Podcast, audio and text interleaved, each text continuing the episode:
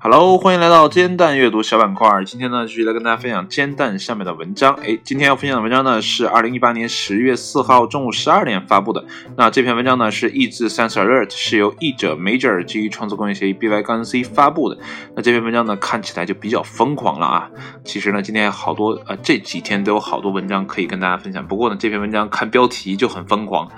啊，叫什么呢？疯狂的实验，科学家将三个人的大脑连在了一起。哎，看到这个标题呢，让我想起了一个人啊，是谁呢？就是 Elon Musk， 啊，就是特斯拉的创始人啊。他其实呢还做了一家脑机接口的公司，哎，就是将大脑和啊这个互联网或者说跟机器连到一起的这样一家公司。啊，那个具体什么情况呢，我就不太了解啊，只是道听途说而已啊。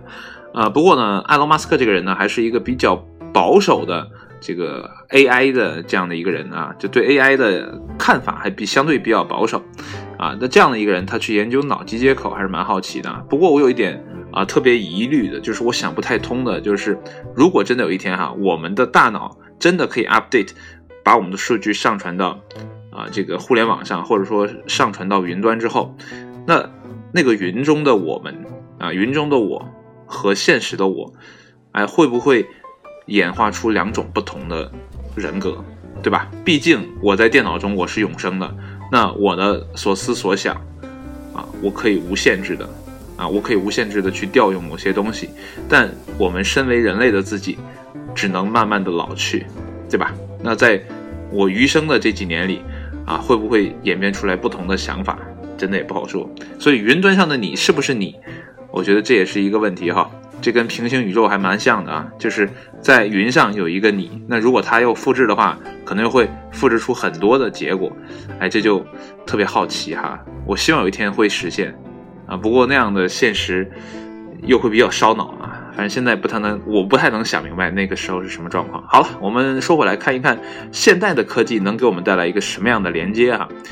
好了，我们来看文章的正文啊。神经科学家已成功的搞出了一个三项脑连接技术啊，这个项呢就是方向的项，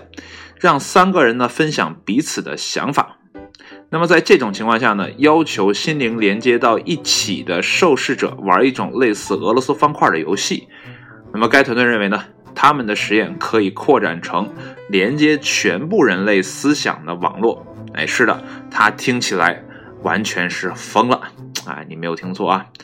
然后呢，通过这个脑电图记录指示大脑活动的电脉冲，以及呢经颅磁刺激啊仪器啊，经过啊经过磁这个颅磁刺激仪器啊，这这么断句才对哈、啊。那么其中呢，使用磁场刺激神经元，然后这分别都有缩写哈、啊。这个脑电图的缩写呢是 E E G 啊，那个。颅磁脑刺激，颅磁刺激啊是 T M S 啊，这样两个缩写。那么研究人员呢，将组合起来的系统呢，称之为 BrainNet， 就是大脑网络啊，并说它最终可以将许多不同的思想连接在一起，甚至呢可以通过互联网来连接。哎，那么有朝一日呢，我们可以在互联网上啊，就 WiFi 的地方或者有信号的地方，我们就可以沟通了啊，甚至到未来可能连电话都不用了。我觉得这才是未来的发展方向啊！我觉得现在的手机，呃，我真的没什么可换的。对 ，iPhone 越来越大，越来越长，呃，其他的系统呢越做越复杂。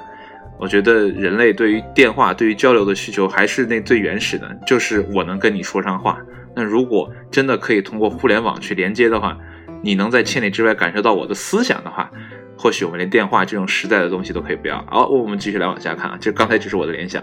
但是呢，除了开辟疯狂的通信手段之外呢，那 BrainNet 实际上可以使我们了解更多关于人类大脑如何在更深层次上运作的信息。那么研究人员写道呢，据我们所知啊，我们的 BrainNet 是第一款用于协作解决问题的多人无创脑与脑直连的界面。啊，这是无创，就是没有创伤的啊，那可能是贴一些啊电极之类的东西啊。然后呢，界面允许三个人类啊主体通过直接的脑与脑交流来协作和解决任务。哇，好高科技啊！那么在科学家们设置的实验环节中呢，两名发送者啊，这是打个引号，发送者啊，他们的头部呢连接上了 E E G 的电极，哎，就是刚才说的这个脑电图啊，做脑电图的那个电极，并被要求呢完成俄罗斯方块式的游戏啊，他们必须呢做出决定，什么样的决定呢？下落的方块是否需要旋转？哎，就是这个简单的操作啊。当他们做出决定之后呢，就将目光落到屏幕两侧的啊两只闪烁的 L E D 中的一个上啊，其中的一个上。那么一个呢是以十五赫兹的啊频率闪烁的，另一个呢是以十七赫兹的频率闪烁。那么这可以呢在脑中产生脑电图啊，可以呢接收并区分的信号。那就是它能产生一个就是脑电图能识别的这样的一个信号哈。然后呢通过啊经颅磁刺激啊，这个就是刚才说的 T M S， 将他们的啊选择转发给接收者，哎，这个接收者呢也是打了一个啊双引号，就是由发送者把信息传递给接收者，这可能呢会使接收者的脑海中呢产生幻象闪光，哎，这个幻象闪光呢又被称为光幻视。啊，那么接收者呢无法看到完整的游戏区域，但如果呢有人发送了闪光信号呢，则他必须执行旋转操作啊，就是他给那边的发送者发送了这个信号，那他必须完成这样的一个操作。那么五支不同的三人小组中呢，平均准确度呢啊达到了 百分之八十一点二五， 那么第一次实验呢就获得了足够体面的结果。那为了给游戏增加额外的复杂度呢，发送者呢可以添加第二轮的反馈，那么指示接收者是否进行了正确的呼叫。那么接收者呢能够基于单次的大脑通信检测出哪些发送者最可靠。那么研究人员称呢，这显示了开发系统的未来前景。那么这些系统的设计呢将人类的不可靠性也计算在内了。虽然呢目前的系统呢一次只能传输一个位的、呃、数据啊，或者说闪存吧。那么但呢啊，华盛顿大学和卡内基梅隆大学的团队认为呢，未来可以扩展信息的带宽啊。那么同一组研究人员呢，以前呢测试啊，曾成功的连接起两个大脑，那么让参与者呢互相完成二十个问题的小游戏，同样呢利用了这个幻象闪烁来传递信息。那么在这种情况下呢，啊，这个代表着的是或者是否啊这样的一个信号。那目前呢，它交流起来呢还非常的缓慢且不完全可靠。那么这项这项实验啊，尚未通过神经科学界的啊同行评审啊，但它它让我们看到了未来啊。那时候呢，我们直接通过思想交流，甚至呢可能汇集起全部脑力来解决那些真正重大的问题。啊，说到这儿呢，我再插一嘴哈，就是他说的这个同行评审啊，这国外是蛮有趣的。你的这个实验或者你这个论文呢，啊，同行评审之后呢，才是有效的啊，或者说被啊引用多少次啊，越多越好这样的论文，啊是这样。然后呢，他说的这个全部脑力来解决一些真正重大的问题呢，这个其实现在有这种协同网络的啊这个 app 啊，其实原来最早呢是在。啊，我上高中的时候吧，啊，有一个软件啊，应该叫